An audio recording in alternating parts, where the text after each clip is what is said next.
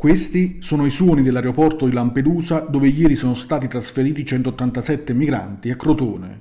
Dopo gli ultimi sbarchi, l'hotspot sull'isola è strapieno e in totale sono 457 persone da trasferire. Questa è ad alta velocità oggi 22 febbraio 2023, giorno 362 della guerra, anno terzo della pandemia. Bentrovati da Giuseppe Manzo. Ad alta velocità. Notizie e pensieri pendolari.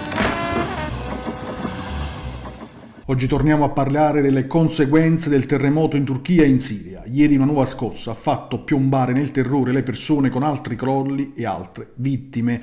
La crisi nelle zone colpite dal sisma andrà ben oltre i tre mesi di stato di emergenza previsti. È fondamentale prevedere aiuti materiali e psicologici a lungo termine. A lanciare l'allarme Lorena Dayala Valva, vice direttrice generale responsabile per le emergenze di Fondazione Cesvi, attiva in maniera particolare nelle province province turche del Kahramanmars e Adiamahan, tra quelle maggiormente devastate ma meno raggiunte dagli aiuti internazionali. Nelle dieci province turche più colpite dal terremoto, aggiunge Dayala Valva, vivevano 13,5 milioni di persone. Oltre 2,2 milioni di persone sono sfollate altrove, ma per chi resta è urgente la necessità di aiuto e riparo in questo gelido inverno. Ai traumi psicologici della tragedia si aggiunge il rischio di gravi malattie, da quelle respiratorie respiratorie al colera. Raggiungeremo nei prossimi sei mesi 25.000 persone su vari fronti dalla distribuzione di beni salvavita all'assistenza psicologica per adulti e bambini, ha aggiunto Dayala Valva.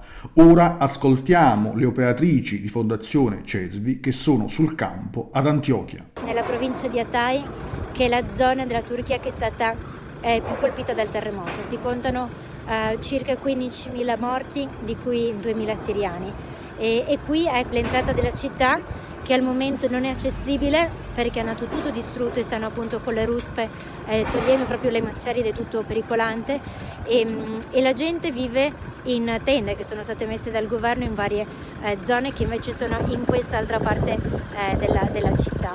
E le agenzie umanitarie stanno fornendo kit um, invernali, igienici, eh, di cucina e, ed ecco c'è un coordinamento per dare eh, supporto di vario tipo e, e, noi vorremmo anche dare un apporto un, um, di supporto psicosociale appunto per aiutare le persone in questo uh, difficile momento. La situazione è molto critica, uh, le agenzie umanitarie in coordinamento con il governo stanno portando aiuti di vario tipo, uh, ci sono distribuzione di kit igienici, distribuzione di eh, di, di, indumenti e, e, ce ne sono anche molte in altre um, parti della città. Eh, ringraziamo per il contributo ricevuto finora e speriamo che ecco, possiate continuare a, a farlo.